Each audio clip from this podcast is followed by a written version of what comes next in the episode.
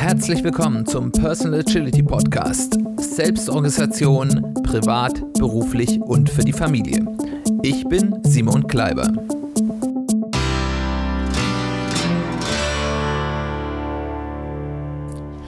Herzlich willkommen zu einer weiteren Folge des Personal Agility Podcasts. Schön, dass du eingeschaltet hast. Schön, dass du wieder dabei bist.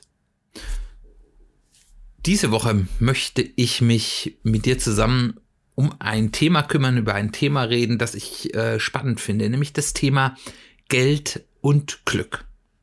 Geld hat besonders in Deutschland häufig einen schlechten Leumund. Also wenn man Interesse an Geld hat, wird man häufig als oberflächlich dargestellt oder gar als gierig, also Geld als Ziel zu haben.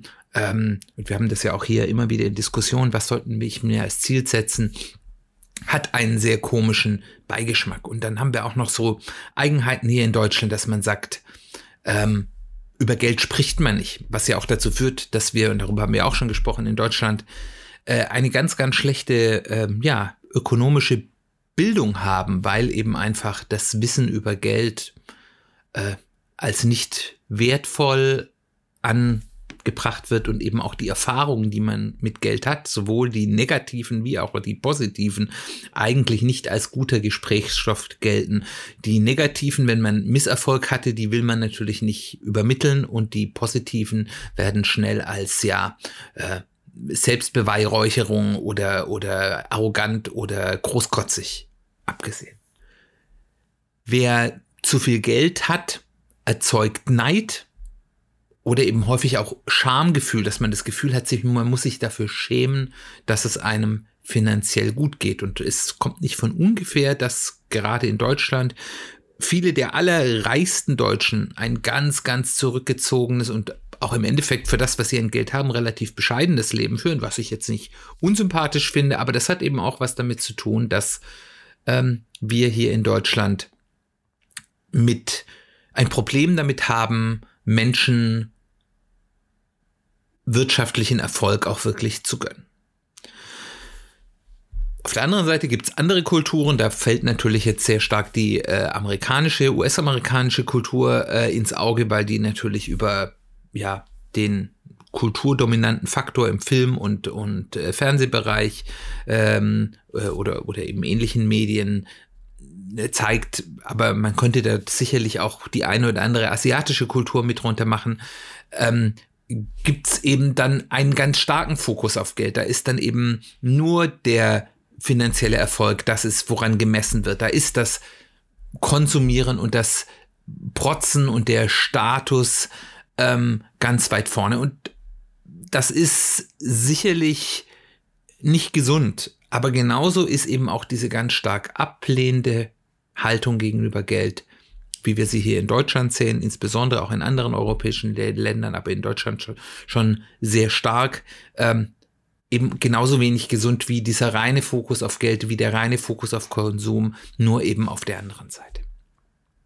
Und ähm, auch wenn wir das vielleicht häufig irgendwie so ein bisschen ausblenden und ablehnen sehen, es scheint schon irgendwo einen Zusammenhang zwischen meiner finanziellen Situation und meinem Lebensglück zu geben. Der ist sicherlich nicht linear, aber es gibt ihn.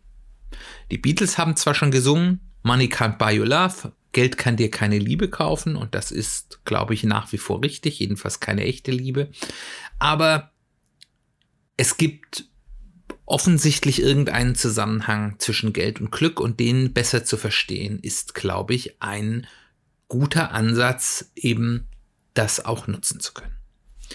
Wenn man über Geld und Glück nachdenkt und nachliest, dann ähm, kommt man ganz schnell auf eine Studie aus den frühen zweitausender Jahren, die gerade auch in der agilen Community gerne hochgehalten wird, wo wenn es um das Thema intrinsische Motivation geht. Und diese Studie hat sich angeschaut, was eigentlich so der Zusammenhang von, von Glücksgefühl von Menschen und deren Einkommen ist. Und diese Studie hat dabei zwei Arten von Glück, Happiness unterschieden. Und zwar einmal, was dort Day-to-Day Happiness, also sozusagen das Alltagsglücksgefühl, also was ich wirklich dann in meinem Alltag habe, angeht. Und das zweite ist, was dort Life Assessment genannt wird, also wie wohlwollend und wie glücklich ich denn eigentlich über den Erfolg meines Lebens nachdenke. Und äh, diese Studie kam zu dem sehr interessanten Ergebnis, das eben gerne auch sehr plakativ äh, als einzige Erkenntnis dieser Studie äh, nach außen kommuniziert wird, insbesondere in der agilen Community, ist, dass ein Einkommen über damals fünfundsiebzigtausend Dollar, ist natürlich inflationsbereinigt, wäre es heute etwas mehr, vielleicht könnte man sagen hunderttausend Dollar, ähm, keinen signifikanten Unterschied bei der Alltagsglücklichkeit, also der Day-to-Day-Happiness hat. Also man hat hier einen ganz stark abnehmenden Grenznutzen. Je weniger man hat, desto mehr führt ein Mehrverdienst zu einem höheren Alltagsglückgefühl, aber wenn man sich dann eben dieser Grenze annähert, äh, von damals fünfundsiebzigtausend Dollar, heute äh, hund, wahrscheinlich hunderttausend Dollar Jahresgehalt, reden wir hiervon, ähm, und natürlich zu amerikanischen Steuerverhältnissen, das wäre also, das sind dort Bruttogehälter, das müsste man natürlich dann irgendwie übertragen, aber die Idee ist, ist ja ganz klar, da führt dann irgendwie, dass ich da dann eben mal irgendwie ein paar tausend Euro mehr im Jahr verdiene, nicht zu einem wirklich signifikant messbaren, größeren Glücksgefühl im Alltagsbereich. Anders, und das wird dann eben häufig gerne vergessen, wenn man diese Studie zitiert, sieht das bei dem Glücksaspekt des Life Assessments, also wie schaue ich denn auf mein Leben? Habe ich ein erfolgreiches Leben geführt? Führt, äh, habe ich ein glückliches Leben geführt? Da haben höhere Beträge, die ich verdient habe, durchaus einen Unterschied gemacht.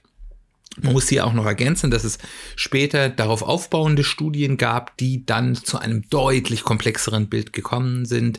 Ähm, also kann man wahrscheinlich sagen, ja, Man, man kann hier sicherlich etwas beobachten, dass es hier einen Grenznutzen gibt und irgendwann zumindest in der Alltagsbetrachtung mich mehr Geld nicht erheblich glücklicher macht, aber es ist doch komplizierter. Und deswegen möchte ich es mir jetzt hier nicht so einfach machen, wenn wir darüber reden, äh, was denn die Beziehung von Geld und Glück ist. Ähm, Und ich möchte mir mit dir zusammen mal die verschiedenen, ja, Faktoren, vielleicht kann man sagen, anschauen, mit denen Geld unser Lebensglück beeinflusst oder mit denen sich Geld, mit denen sich durch Geld vielleicht auch unser Lebensglück beeinflussen lässt. Und da fange ich mal ganz grundlegend an. Der Hörer, der, wenn du häufiger hörst, wird äh, dir gleich ja einiges bekannt vor, vorkommen zu unseren Folgen zum Thema, ja, Bedürfnissen, weil wir da wieder ganz hart an der Maslow'schen Bedürfnispyramide sind. Der erste Faktor ist, ähm, Geld kauft Erfüllung physischer Grundbedürfnisse. Das heißt, und deswegen ist Geld, wenn man sehr wenig Geld hat, ein ganz wichtiger Faktor fürs Glück. Wenn ich Geld habe, kann ich mir Essen kaufen, ich kann mir Kleidung kaufen, ich kann eine Wohnung mir mieten oder kaufen. Ähm, das heißt, ich kann Geld erstmal dazu nutzen, wirklich meine grundlegenden physischen Bedürfnisse zu stillen, dass ich nicht hungere, dass ich nicht friere, dass ich ein Dach über dem Kopf habe. Ganz, ganz elementar. Und deswegen ist für Menschen, die sehr wenig Geld verdienen, geht ja auch der allergrößte Teil des Verdienstes wirklich nur für diese Themen drauf. Das ist wirklich dieses Existenzminimum. Und es gibt eben Menschen, die an diesem Existenzminimum leben, auch hier in Deutschland. Und obwohl, obwohl wir hier ein hervorragendes Sozialsystem haben, wo natürlich wirklich echte Elendsarmut zum Glück äh, eine Ausnahmefall für ganz wenige sind, die leider durchs System befallen.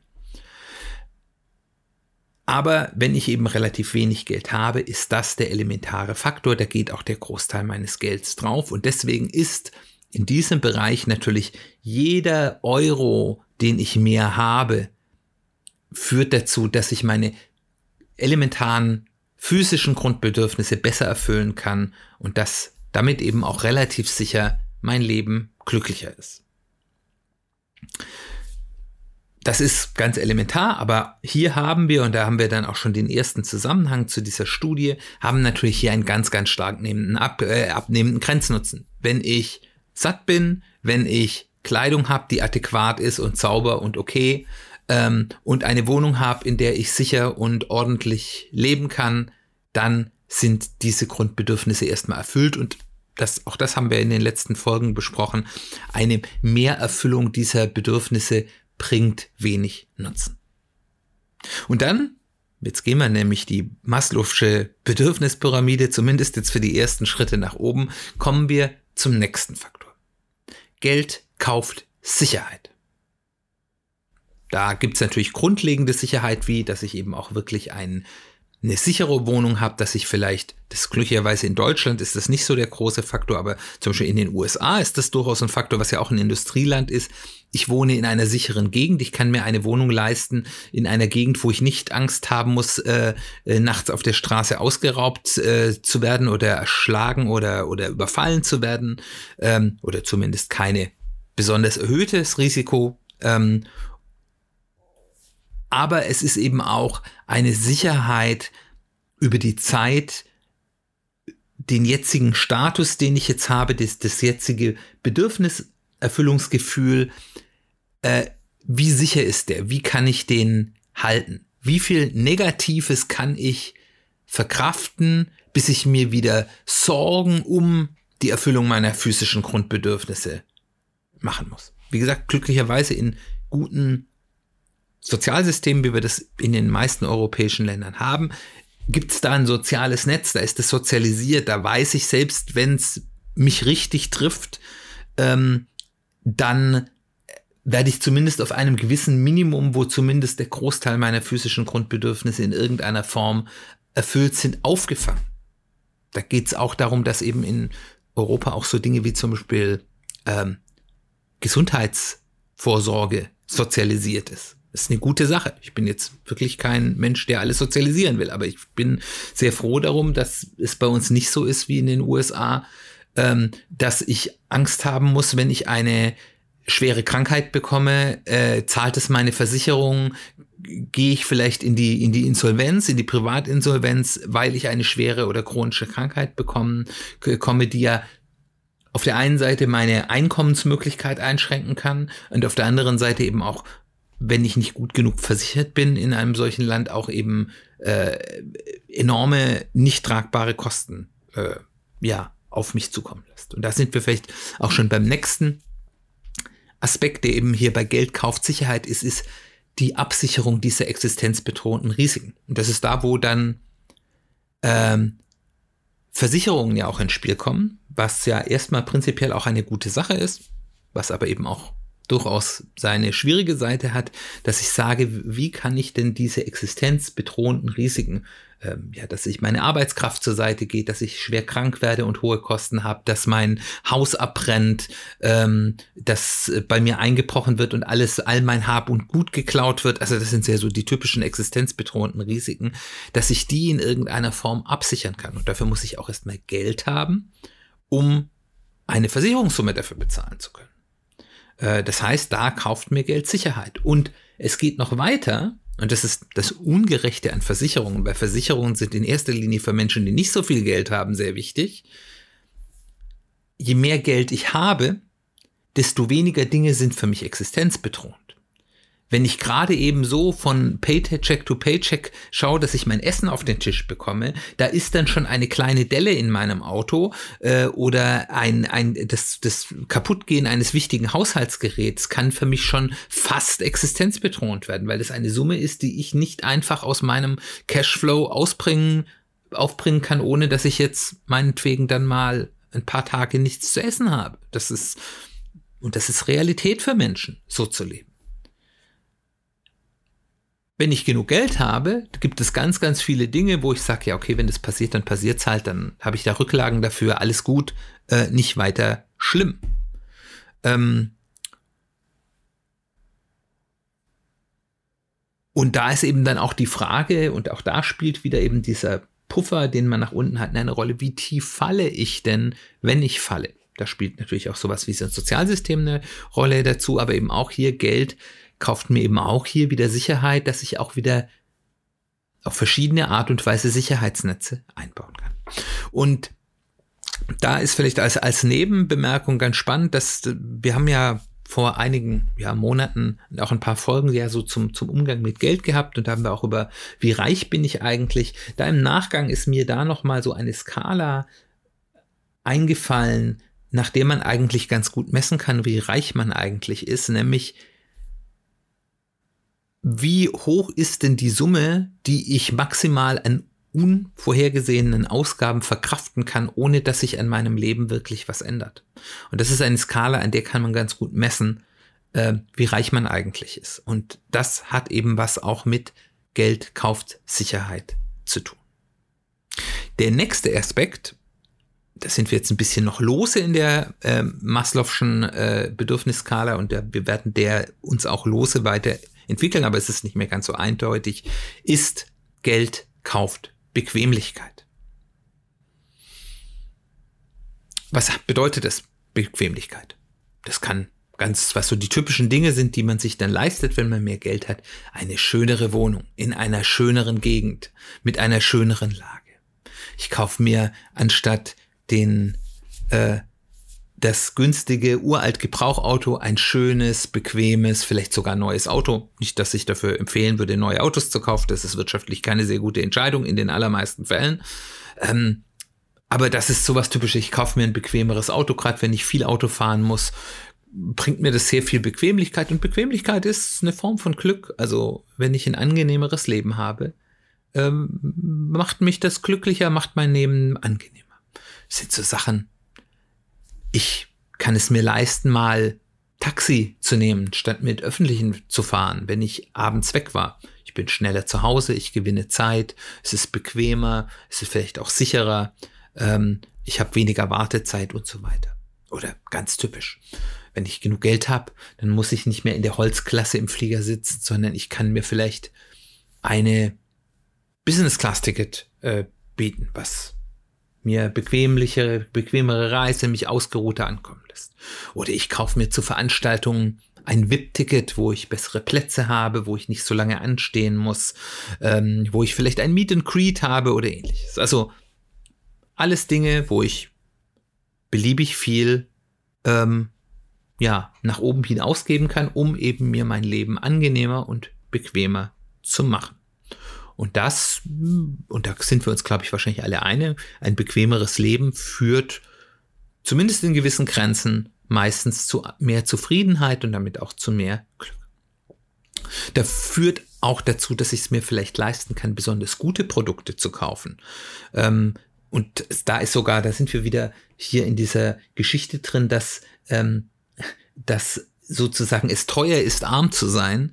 Äh, wenn ich mir ein billiges Ka- Produkt kaufe und es ganz schnell kaputt geht, muss ich mir das vielleicht mehrfach kaufen und gebe im Endeffekt dann eben oder häufiger neu kaufen und gebe im Endeffekt mehr Geld aus, als wenn ich mir einmal ein qualitativ hochwertiges, natürlich teureres Produkt leisten kann.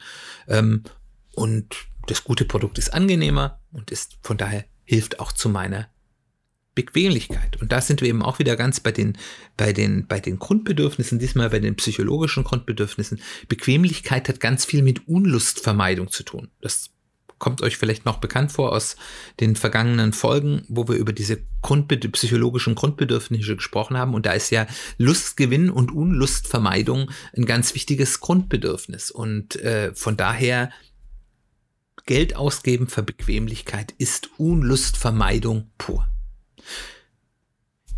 Der Knackpunkt bei der Bequemlichkeit ist, diese Dinge, für die, die ich mir Bequemlichkeit kaufen kann, werden sehr schnell sehr teuer. Klar, mal ein bisschen schönere Wohnung, da kann man auch viel Geld für ausgeben, da habe ich einen großen Nutzen, aber draus ist ein gutes Investment. Mal Taxi fahren, okay, aber jetzt kommen wir schon mal bei der Business Class an. Ähm, da muss ich mir sehr schnell überlegen, was ist das denn wert? Also ich war kürzlich im Urlaub und habe dann während des Urlaubs ähm, über die App der Fluggesellschaft dann ein Angebot bekommen und habe hier ein Angebot bekommen, hat mir gesagt, hier für den, den, den einen Flug, im Rückflug für mich und meine Familie könnte ich für, es war jetzt nicht der längere der beiden Flüge, es war ein zweiteiliger Flug, könnte ich für mich und meine Familie upgraden auf Business Class für, ich weiß nicht mehr, was es genau war, etwas unter zweitausend Euro. Und da muss man dann schon überlegen, das ist ein fünf Stunden Flug, in diesem fünf Stunden Flug sitze ich etwas bequemer, habe ein bisschen besseres Essen. Ähm, ist mir das bei fünf Personen zweihundert Euro pro Nase wert? Ist mir das zweitausend Euro als Familie wert? Ähm, Entschuldigung, es wären natürlich dann vierhundert Euro pro, pro Nase, äh, wären es mir insgesamt zweitausend Euro ähm, äh, für die Familie wert? Äh, natürlich ist das bequem. Ähm, Aber was könnte ich als Familie mit diesen zweitausend Euro an anderes anstecken? Kann ich die nicht auch irgendwo anders hinmachen? Und da gibt's ja dann ganz viel. Da können wir ja dann auch, wenn wir beim Fliegen bleiben, bist du bei Bequemlichkeit natürlich auch ganz schnell beim Privatjet. Da kannst du ja beliebig viel Geld ausgeben. Und da muss man dann eben wirklich mal darüber nachdenken, ist das die beste Allokation von Geld? Also das ist das Problem beim Kaufen von Glück durch Bequemlichkeit, Unlustvermeidung. Es wird sehr schnell, sehr teuer und die Frage, ob das dann die beste, auch in Glücksanbetracht, die beste Allokation von Geld ist, äh, wird dann sehr schnell fraglich. Der nächste Faktor, den ich mir mit dir anschauen will, ist ein ganz wichtiger in unserer Gesellschaft und vielleicht auch der kritischste. Geld kauft Status. Wahrscheinlich ist das einer der Hauptgründe, warum Geld in Bezug auf Glück einen schlechten Leumund hat. Wenn wir das ganz neutral betrachten, ist, kaufe ich mir die Möglichkeit, nonverbal meistens, also ohne dass ich dazu etwas sagen muss, und mehr oder weniger dezent, das geht natürlich auch in sehr undezent, zu kommunizieren, dass ich Erfolg habe, dass ich wichtig bin, teilweise auch eine Zugehörigkeit, das hat ja auch die Wahl bestimmter Marken, also das ist ja, Status ist ja, Sta- Kaufen von Status ist ja, das ganze Markengeschäft ist da ja, lebt ja davon. Äh, ich kommuniziere dann eben auch mit dem Kaufen von bestimmten Produkten auch eine Zugehörigkeit zu einer bestimmten Gruppe, zu einer sozialen Schicht, zu einer Subkultur, ähm, je nachdem, was das ist, und kommuniziere die eben nonverbal nach außen, indem ich eben bestimmte Klamotten trage, indem ich bestimmte Accessoires, Accessoires benutze, indem ich bestimmte Autos fahre äh, und so weiter und so fort. Ähm und das ist ja erstmal prinzipiell jetzt nichts Schlechtes, weil man eben die Möglichkeit hat, bestimmte Dinge darzustellen, eine gewisse Außenwirkung zu erzielen und äh, ja auch unter Umständen ja Hürden oder Barrikaden Menschen gegenüber abzubauen, indem ich eben mich ihnen zugehörig darstelle. Ich darstelle, ich bin einer von ihnen, egal ob das jetzt nun kulturell ist oder oder äh, nach sozialer Schicht oder oder kultureller Prägung und so weiter und so fort.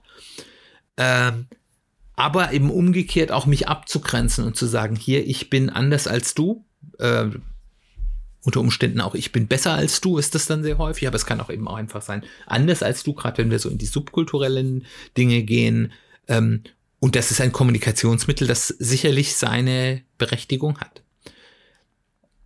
Aber es ist eben auch ein Aspekt, ähm, der gerade in Betracht auf Glück sehr schwierig ist. Erstens, macht mich dieser Status wirklich glücklich? Also, was wir sicherlich ohne, ohne großen Widerspruch behaupten können, ist, es fühlt sich erstmal gut an, wenn ich irgendwo hingehe und ich trage irgendwie ein besonderes Markenshirt, wo man erkennt, ähm, äh, ja, der, der hat da Geld für ausgegeben oder der, der gehört dazu oder der versteht die Kommunikation, die man mit einem solchen Kleidungsstück macht. Oder wenn ich mit einem tollen Auto irgendwo ankomme, ähm, ja, das gibt's ja auch ganz lustige Sachen. Jetzt muss ich jetzt wieder gestehen, dass ich alt bin. Ähm, äh, Anfang der zweitausender, ähm, als die ersten äh, ja, iPods rauskamen, äh, es war noch vor den iPhones, äh, hat Apple ja diese weißen Kopfhörer aufgeführt. Es gab davor keine weißen Kopfhörer oder zumindest nicht wirklich auf dem Markt. Und äh, dieses Zeichen, ich höre Musik mit diesen ja relativ dezenten weißen Kopfhörern, war so ein Kommunikationsmittel.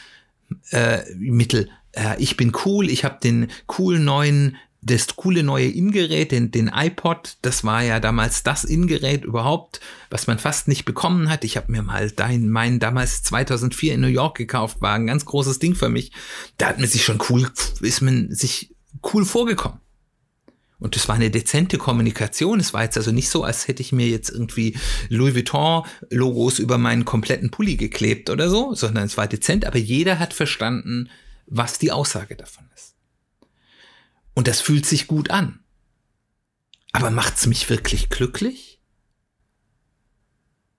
Ist es etwas, was kurzfristig verpufft? Oder ist es auch ein Ersatz dafür? Für meine Minderwertigkeitskomplexe versuche ich damit, und das ist, glaube ich, bei vielen Menschen der Fall, nicht sicherlich nicht bei jedem, ähm, die Minderwertigkeitskomplexe, die man vielleicht hat, zu überspielen. Also, da gibt's ja gerade bei großen Sportwagen immer so den ähm, die Vermutung, dass das ähm, in einer umgekehrten Korrelation zu der Länge bestimmter Körperteile führt, ähm, dass da was kompensiert werden muss. Und ich kann dafür unglaublich viel Geld ausgeben. Und ich komme dann eben auch in ein Hamsterrad. Und das führt dazu, dass ganz viele Menschen für diese Statusobjekte in Konsumschulden laufen und damit ihre finanzielle ja, Situation, die sie ja eigentlich nach vorne darstellen wollen, massiv verschlechtern. Ich finde es immer ganz spannend, wenn ich in Unternehmen komme und ähm, ich dort Kollegen, dort festangestellte Kollegen sehe, von denen ich sehr sicher bin, dass die erheblich weniger verdienen als ich. Weil ich einfach weiß, wie das so ein bisschen das Gehaltsgefüge in so einem Unternehmen ist, das ich komme. Was ja nicht schlimm ist, die machen einen guten Job, die werden dafür bezahlt. Sicherlich würden die sich freuen, wenn sie ein bisschen mehr bekommen, aber deswegen sind die ja keine schlechteren Menschen. Aber die fahren teilweise Autos, die würde ich mir nie im Le- Leben leisten.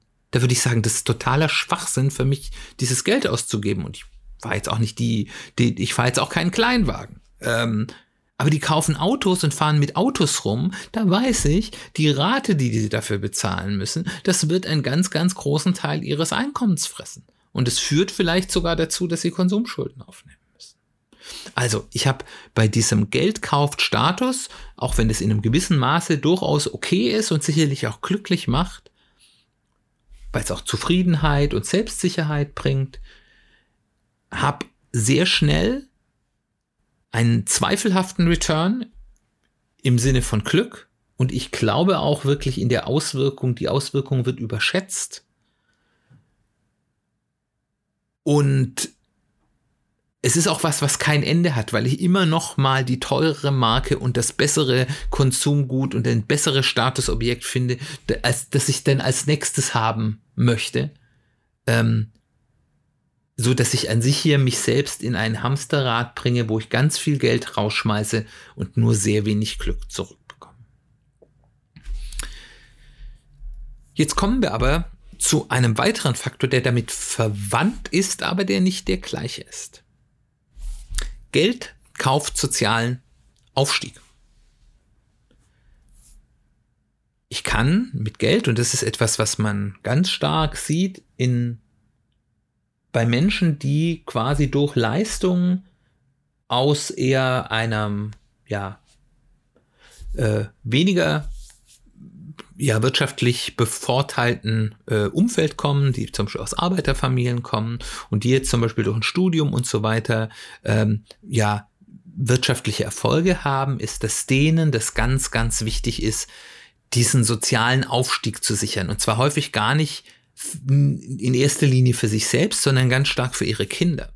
Also wenn man zum Beispiel in private Bildungseinrichtungen geht, also private Kindergärten oder private Schulen, und das ist in Deutschland ja schon sehr zurückhaltend, weil äh, wir ein gutes Schulsystem haben. Naja, ich bin kein großer Freund des Schulsystems, aber die, der Unterschied zwischen der Qualität von Privatschulen und, und äh, öffentlichen Schulen ist in Deutschland deutlich geringer aus verschiedenen Faktoren, die jetzt hier zu weit führen, als das in anderen Ländern der Fall ist. Aber wenn man zu, äh, sich das anschaut, private Schulen, das sind ganz, ganz viele Menschen, die wirklich Erstgenerationsaufsteiger sind, die unglaublich viel von Anteil ihres Verdienstes dafür ausgeben, ihren Kindern die allerbeste Bildung zu, gen- zu geben und eben, und das ist ja bei privaten Einrichtungen noch das Zweite, noch auch diesen Stallgeruch zu ermöglichen, dass sie eben mit Menschen, die eben aus einer höheren sozialen Schicht zumindest vermeintlich sind, zusammenzukommen, eine Top-Bildung zu ermöglichen, ihnen zu ermöglichen, dass sie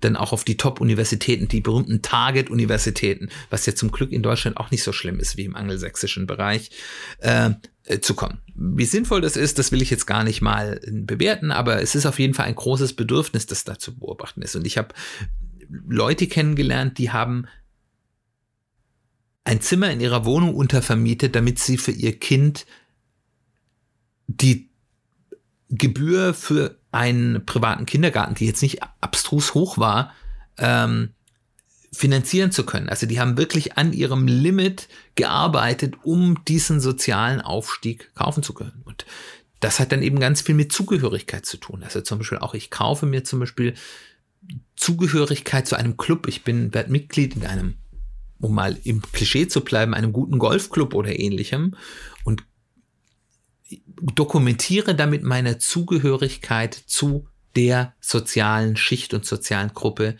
in der ich gerne sein will. Und das hat ja dann nachher auch einen Feedback-Loop, dass ich sage, okay, durch Aufstieg kann ich mir das leisten, ähm, den weiteren Aufstieg zu finanzieren. Und auch wenn ich sage, man sollte das mit Vorsicht behandeln, weil vieles, was dort eben gesehen wird, auch wieder in den Statusbereich gibt und der Nutzen manchmal fragwürdig ist und auch anders zu erzielen wäre, ist das, glaube ich, trotzdem ein ähm, Faktor, wo Geld Ziele erreichen kann und damit zu Glück führen kann, weil eben die, die Menschen wissen, und ich glaube, da geht es noch viel stärker, wenn es eben für die nächste Generation gilt und nicht für die eigene, also das intergenerational ist. Wenn ich als Mensch sage, ich habe es geschafft, dass es meinen Kindern besser geht als mir, das macht einen verdammt glücklich.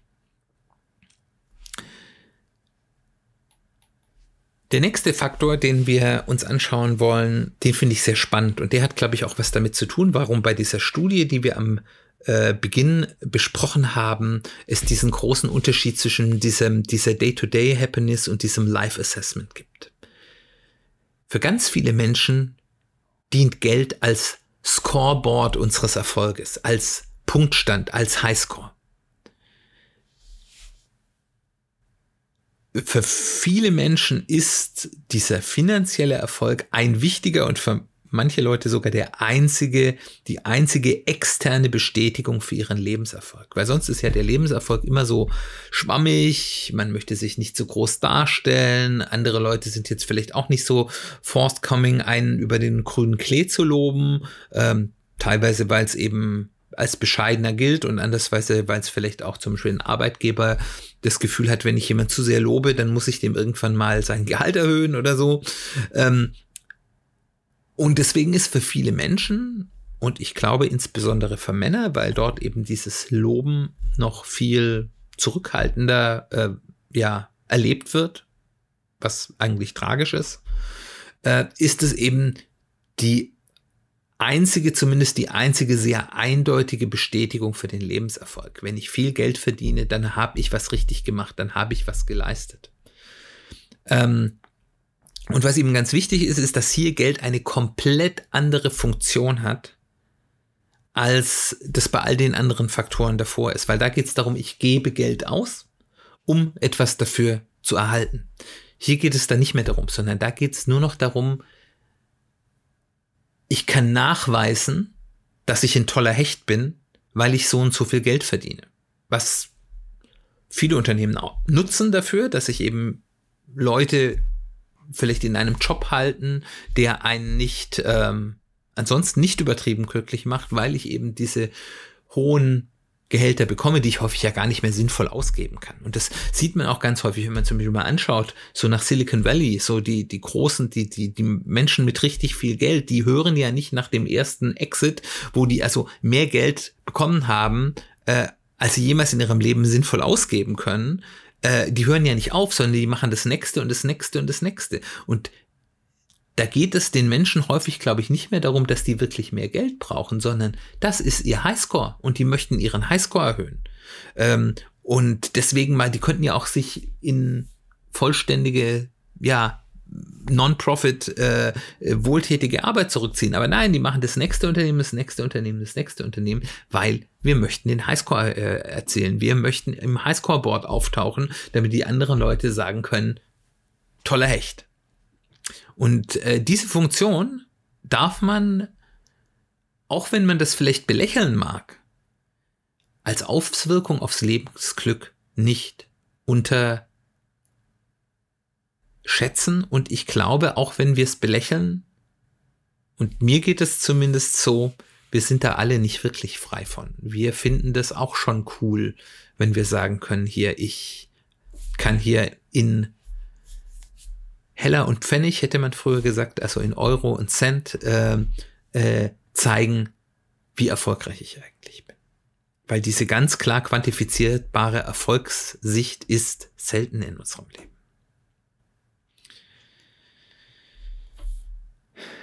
Bevor wir zu den letzten beiden Faktoren kommen, möchte ich noch einen Aspekt dazwischen behandeln, der gerade in dieser Kombination mit dieser Scoreboard-Funktion ganz wichtig ist. Welche Rolle spielt bei der Zusammenhang von Geld und Glück eigentlich unsere Erwartung an uns selbst? Es gibt ja immer wieder entweder die Geschichten oder wir haben es auch in Realität erlebt, also ich habe es auch schon in Realität erlebt, die Geschichte von den bettelarmen Menschen, die ein total glückliches Leben führen. Und ja, da werden wir wahrscheinlich zumindest mal die Erfüllung der, der physischen Grundbedürfnisse sollten schon da sein und vielleicht auch einer ganz gewissen Grundsicherheit, um in diesen Zustand zu kommen. Aber theoretisch kann ich bereits in diesem Zustand, wenn ich sage, meine physischen Grundbedürfnisse sind grundlegend erfüllt und ich habe für mich und meine Familie so eine ganz grundlegende Sicherheit, kann ich schon sehr, sehr glücklich sein. Und ich habe auf der anderen Seite Menschen, die unendlich viel Geld verdienen, die aber vollständig in einem Hamsterrad gefangen sind und Dingen hinterherlaufen und nichts, was sie erreichen, als Erfolg werten können und immer nur unglücklich sind. Von daher ist es eben ganz elementar, was sind denn eigentlich die Erwartungen an uns selbst, die von uns selbst oder unserem Umfeld an uns gemacht werden. Also da, da, da ist ja, was ja häufig so eine ganz tragische Geschichte ist, bei Kindern von sehr erfolgreichen Eltern, die eigentlich tun können, was sie wollen. Sie werden nie so erfolgreich sein wie das Elternteil, das so erfolgreich war. Das heißt, ich habe hier bereits quasi eine Messlatte hingehängt bekommen, die kann ich gar nicht erreichen. Und auch was für eine Rolle gerade auch in der Herkunftsfamilie der wirtschaftliche Erfolg hat. Es gibt ja so äh, Familien, äh, so so auch wieder klischeehaft gesagt, ja, wenn du nicht irgendwie Doktor oder Rechtsanwalt wirst, dann dann bist du nichts geworden, egal. Und wenn ich was anderes mache, dann muss ich zumindest wirtschaftlich so erfolgreich sein, dass es über jeglichem Zweifel erhaben ist. Auch wenn ich vielleicht als Musiker oder Künstler viel erfolgreicher bin äh, und viel glücklicher bin, es ist nichts wert und das nagt dann an den Menschen, die das eben von zu Hause so mitbekommen haben und es ist ein ganz großer Schritt, dann zu sagen, nee, es ist mir jetzt egal, was mein, meine Herkunftsfamilie da drüber denkt oder zumindest auch früher gesagt hat. Häufig ist das ja auch gar nicht mehr aktuell, aber es hängt halt noch im Gehirn drin. Ähm, ich bin glücklich mit dem, was ich habe. Und ein anderer Aspekt ist auch das Gerechtigkeitsempfinden. Ich glaube, es ist sehr schwierig, zum Beispiel in einer Situation zu sein, wo ich ein, ein, zum Beispiel ein Gehalt habe, mit dem ich eigentlich zufrieden bin, aber jemand anderes, der genauso viel oder vielleicht sogar weniger leistet als ich, bekommt erheblich mehr. Das ist eine Erwartung, die dann erfüllt wird aus meinem Gerechtigkeitsempfinden, dass ich sage, hier, ich werde hier unterbezahlt. Weil ich leiste mehr als der andere, der mehr bekommt, obwohl ich eigentlich vielleicht mit diesem Betrag ganz glücklich wäre. Also, die Erwartung, die wir an uns selbst stellen, ist ganz elementar. Und da ist eben dann auch die Frage, was sind meine Role Models? Nach wem orientiere ich mich? Und das hat eben positiven wie negativen Impact. Also auf der einen Seite ist es gut, wenn ich Role Models habe, nach denen ich mich strecken muss, die mir auch zeigen, okay, das ist das, was erreichbar ist. Ich habe kürzlich eine ganz spannende Studie aus den U S A gelesen, wo es ähm, wo gezeigt wurde, dass die ähm, ja, soziale Durchlässigkeit in einer Gesellschaft, dass ja auch die Aufstiegschancen in den ländlichen Bereichen interessanterweise deutlich größer ist, weil dort die Segmentierung der Gesellschaft geringer ist. Also dort ärme Leute, ärmere Leute mehr Kontakt zu reicheren, wirtschaftlich erfolgreichen Leute haben. Und dieser Kontakt, dieses Sehen, dass die Leute zum Beispiel, es dort keine Privatschule gibt, sondern man alle auf die gleiche Schule zum Beispiel gehen, der Kontakt mit solchen Menschen motivierend und auch möglichkeitseröffnend sozusagen wirkt für Menschen, für den sozialen Aufstieg.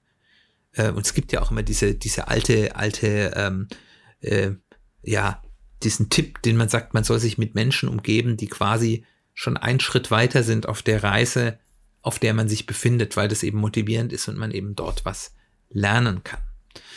Und umgekehrt ist eben dort eben auch der negative Impact, dass wenn ich mich, wenn ich Role Models habe, die ja auf einem Level sind, das ich nie erreichen kann oder die etwas ganz anderes tun und wo ich dann un gültige oder nicht zu, nicht sinnvolle Vergleichsparameter anziehe, führt es eben dazu, dass ich mich schon selbst sozusagen für die, die Enttäuschung vorbereite, dass ich mich setting up for failure, sagt man im Englischen, äh, und ich mich dann eben selbst unglücklich mache. So, dann lasst uns zu den ja, letzten drei Faktoren kommen. Und das sind die, die ich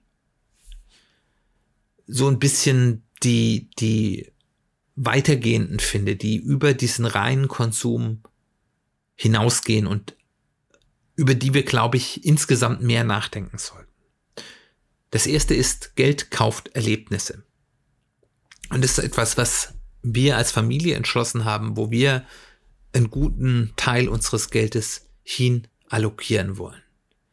Nachhaltige Erinnerungen schaffen. Das heißt, das Geld nicht für irgendeinen blinden Konsum von was, was sofort wieder weg ist, auszugeben oder was, was nur rumsteht, auszugeben. Das kann man natürlich auch mal machen. Das ist ja kein absolutes, sondern für Dinge, die eben bleibende Erinnerungen schaffen, die vor allem auch gemeinsame Erinnerungen als Familie schaffen. Das ist sozialer Kit. Und wir sind jetzt zum Beispiel, haben jetzt, es war natürlich jetzt auch nach drei Jahren keine Reisen machen zu können, haben jetzt mit unseren, mit unserer Familie, mit unserer Kinder eine große Reise, die auch ein bisschen abenteuerlich war, durchgeführt, und das war eine ganz tolle Zeit und das werden Erinnerungen sein, die mir sicherlich mein Leben lang bleiben werden, und ich bin mir ziemlich sicher auch, da werden sich auch meine Kinder den Rest ihres Lebens dran erinnern, und ich hoffe positiv. ähm, Und, und man konnte auch beobachten, wie die Kinder daran eben auch an diesen Erlebnissen auch gewachsen sind.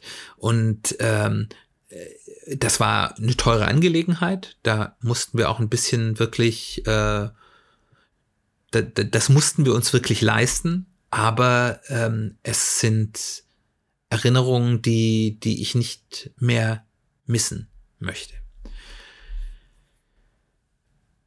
Es gibt hier natürlich immer ein bisschen das Problem mit der Korrelation zwischen Preis und Outcome. Also das heißt, ich kann natürlich für Erlebnisse beliebig viel Geld ausgeben. Da gibt es auch Industrien, die das ausnutzen wollen. Also man kann zum Beispiel jetzt mal schauen, so in diesem Konzertbereich, da kommen wir dann wieder in die Bequemlichkeit, was es da dann an Sonderpakete, V I P-Pakete, Meet and Greet gibt, wo man unglaublich viel Geld für sehr wenig Zusatzleistung und auch, glaube ich, wenig Nutzen geben kann.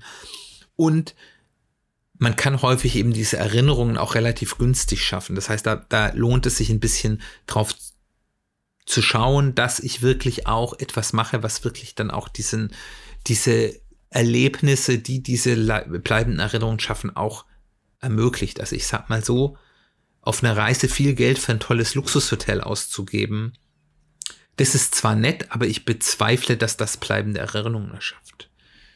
Geld auszugeben für besondere, intensive äh, Aktivitäten, die man gemeinsam macht, die vielleicht auch manchmal anstrengend sind und vielleicht auch manchmal einen an Grenzen bringen, das ist vielleicht eher das, wo dann die Erinnerungen geschaffen werden.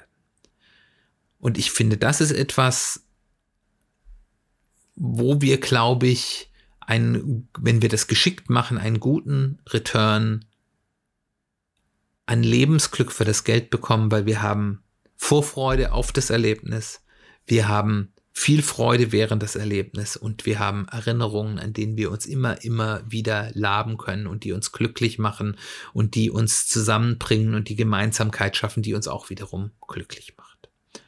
Und ich glaube, dass heutzutage dieses, und das, das ist ja nichts Neues, sondern das ist, glaube ich, eine gesellschaftliche Entwicklung, dass dieses Geld kauft Erlebnisse ein bisschen die Antithese zu den Statusmarkenprodukten ist, die immer stärker das übernehmen wird. Und ich glaube, das ist eine gute Entwicklung.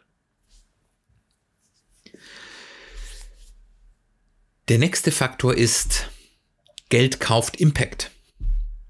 Ich kann mit Geld Dinge möglich machen. Für mich selbst, aber auch für andere. Ich kann die Welt verändern. Das klingt jetzt groß und auch sehr teuer, aber ich kann das auch im Kleinen. Ich kann mal Dinge irgendwo finanzieren, die für mich oder vielleicht Menschen, die mir wichtig sind, Dinge einfacher, angenehmer, äh, besser machen. Ähm, Ich kann das sehr indirekt tun, indem ich einfach etwas spende und darüber Impact generiere, was ich ja durchaus kann, wenn ich eine gute Wohltätigkeitsorganisation, die das Geld sehr sinnvoll einsteckt, was, was spende, dann kann ich damit Impact machen. Ich kann ähm, zum Beispiel Geld dafür ausgeben, meinen persönlichen ökologischen ähm, ja, Footprint zu reduzieren, indem ich zum Beispiel irgendwie mein Haus so ändere, dass Ähm, es Energie sinnvoller ist, wie immer man das jetzt macht. Ich will jetzt hier nicht ins Detail gehen.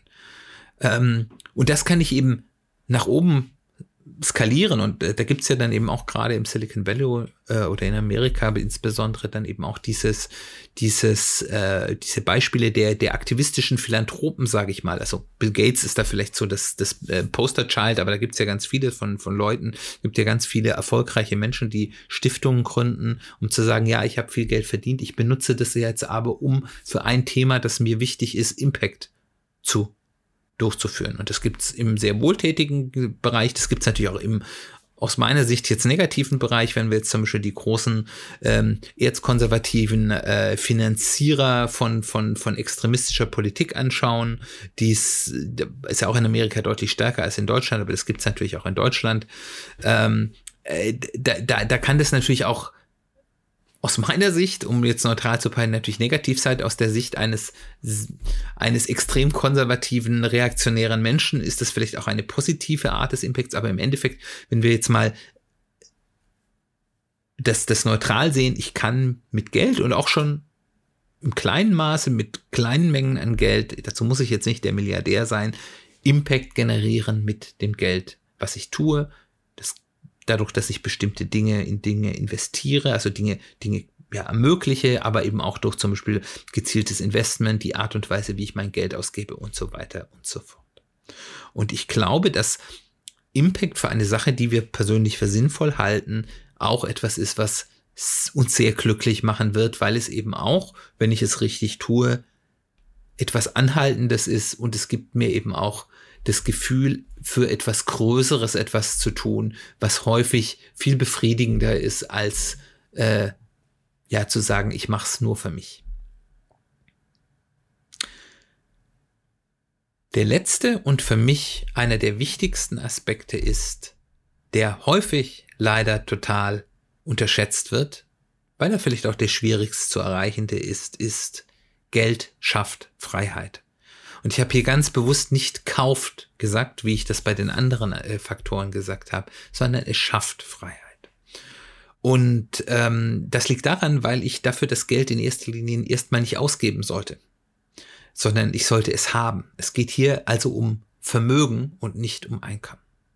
Es gibt ja den, den äh, Begriff, der das vielleicht am besten ja plakativ subsumiert, das Fuck You Money. Das heißt also, ich habe so viel Geld, dass ich an sich jedem, der mir äh, ja nicht ähm, gelegen ist, einfach Fuck You sagen kann. Das heißt, es, es gibt mir die Freiheit, es gibt mir eine Unabhängigkeit, dass ich nicht aufgrund von finanziellen Bedürfnissen äh, Dinge tun muss, die ich nicht tun will, Menschen nach dem Mund reden muss, denen ich nicht nach dem Mund reden will, sondern es gibt mir die Freiheit, im Zweifel immer Fuck You sagen zu können und das zu tun, was ich für richtig habe. Das Problem mit der ganzen Geschichte ist, ich brauche natürlich hier, je nachdem, wie mein ja, Lebensstil ist, erheblich höhere Beträge als die anderen Faktoren. Ähm, Das hat was damit zu tun, eben auf der einen Seite meinem Lebensstil und auf der anderen Seite eben aber auch mit meinem Alter. Je länger ich eben dieses Geld reichen muss für meinen Lebensstil, desto mehr brauche ich. Man könnte sagen, dass jeder Mensch, der eine erfolgreiche Altersversicherung geschafft hat, irgendwann in seinem Leben, wenn er nämlich in Ruhestand geht, äh, genau diesen Status des, des Fuck-You-Moneys hat. Ähm, da redet man meistens nicht davon, sondern erst von den Leuten, die das schon erheblich früher haben. Ähm, Aber ich brauche eben einen erheblich höheren Betrag. Und äh, wir haben ja diverse Folgen zum Thema eben Geldanlage über lange Zeit gemacht. Und ähm, das ist, glaube ich, der, der Punkt, wo Geld den größten Impact auf unser Glück haben kann. Wenn, weil er uns ermöglicht, unabhängig und frei in unserer Entscheidung zu werden. Und er verhindert, wenn ich, wenn ich das erreicht habe, oder zumindest einen gewissen Stand davon erreicht habe, das ist ja auch kein Null oder Eins, ermöglicht es mir eben in immer mehr, ja, in immer mehr Situationen Dinge nicht machen zu müssen, die ich nicht machen will. Da sind wir wieder bei der Unlustvermeidung. Das heißt, sagen zu können, ich nehme diesen Job jetzt nicht an, nein, ich äh, muss nicht mit meinen äh, Eltern oder Schwiegereltern, die uns bis jetzt immer irgendwo querfinanziert haben, irgendwie denen nach dem Mund reden und Dinge tun, die ich nicht will, weil ich finanziell von ihnen abhängig bin. Nein, ich muss nicht meinem äh, Chef in den Hintern kriechen. Nein, ich muss nicht, das ist was, was für mich zum Beispiel wichtig ist, meinem Kunden ähm, Dinge, die vielleicht wichtig wären zu sagen, die aber ihn vielleicht verärgern, nicht sagen, weil ich Angst davor habe, den, den Auftrag zu verlieren. Ähm, ich muss nicht das erste Jobangebot annehmen, sondern kann auch mal, ohne dass ich Angst haben muss, mal ein paar Monate warten. Ich kann kündigen meinen Job, ohne direkt den nächsten Job äh, zu haben. All das, dafür muss ich ja nicht so viel Geld haben, dass ich den Rest meines Lebens dafür leben kann, also was man als eigentliches Fuck You Money sehen würde, sondern es reicht ja schon, wenn ich ein gewisses Vermögen aufgebaut habe, dass ich diese Freiheiten genieße. Und von den Beispielen, die ich euch gesagt habe, könnt ihr euch schon denken, das bringt sehr viel Lebensglück, das bringt sehr viel Lebensfreiheit und es bringt vor allem auch ganz viel Optionalität. Und wir wissen ja auch aus anderen äh, Themen, die wir ja schon besprochen haben, dass Optionalität ein ganz wichtiger Schlüssel zu mehr Lebensglück ist. Und hier ist ganz besonders wichtig zu sehen, dass übertriebener Konsum, ich will hier nicht für Frugalismus reden, dass ihr müsst ganz, ganz äh, wenig äh, konsumieren, aber dass übertriebener Konsum insbesondere für sinnlosen Status, für sinnlose Statusobjekte hindern mich daran, diesen Faktor aufbauen zu können. Und deswegen kann man sagen, wenn ich beim Einsetzen des Geldes für Glück an der falschen Stelle abbiege, führt das dazu, dass ich viel wirkungsvollere Hebel des Geld für Glück nutzen irgendwann nicht oder deutlich weniger nutzen kann. Das waren die Faktoren, die mir dazu eingefallen sind. Vielleicht fallen dir auch noch weitere Faktoren ein, an die ich nicht gedacht habe. Wenn ja, würde mich das total interessieren. Komm gerne auf mich zu. Aber wir können vielleicht als Fazit äh, sagen, Geld allein macht nicht glücklich. Man kann sehr viel Geld haben und sehr unglücklich sein. Aber wenn man das Geld sinnvoll einsetzt, hilft es enorm dabei, ein glücklicheres Leben zu führen. Was dazu wichtig ist, hinterfrage deine Erwartungen. Was für finanzielle Erwartungen hast du oder hast du auch nicht?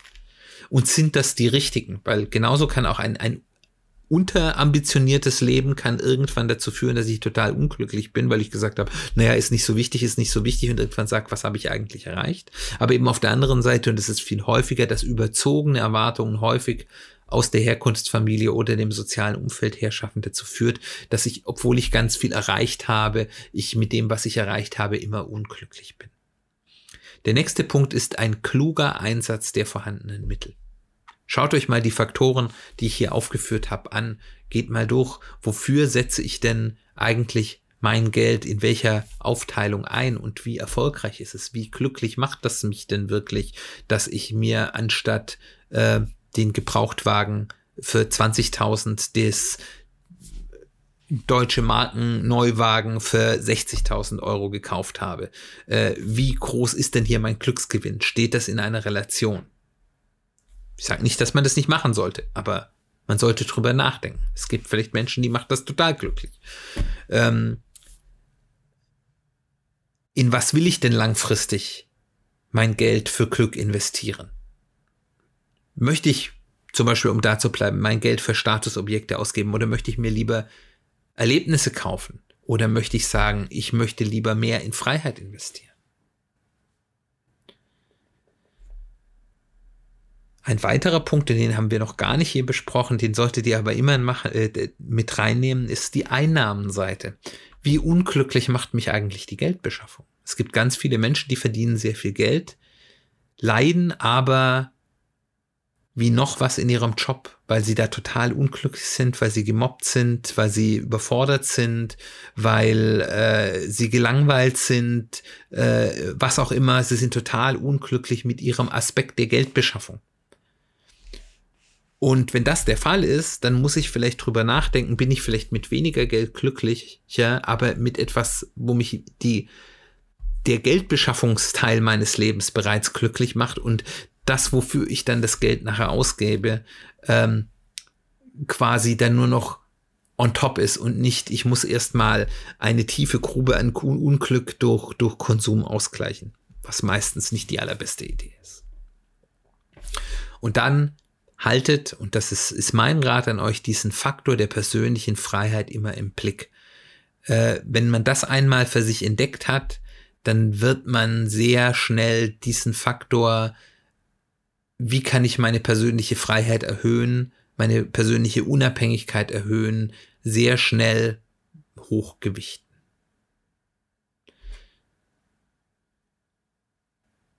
Und dann, last but not least, das Geschaffte, was ihr geleitet habt, nicht über die eben in unserer, wie wir am Anfang ja besprochen haben, unsere Kultur in Deutschland sehr äh, prävalenten, negativen Konnotationen von Geld und, und wirtschaftlichem Erfolg kaputt machen lassen. Ähm, seid stolz für, auf das, was ihr erreicht habt. Geld ist erstmal neutral. Geld ist nicht schlecht. Geld ist nicht gut. Es liegt daran, was ihr damit. Ich hoffe, die Gedanken für diese wieder sehr lang gewordenen Folge waren interessant für dich, waren spannend für dich. Wenn du da Diskussionsbedarf hast, weitere Ideen hast, Erfahrungen hast, die du austauschen willst, freue ich mich total, wenn du ja auf mich zukommst und das mit mir diskutierst. Ich freue mich immer, von dir zu hören.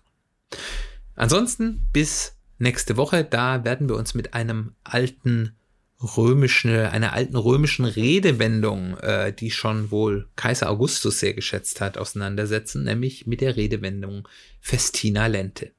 Und was es damit auf sich hat, erfährst du dann nächste Woche. Wir hören uns bald wieder.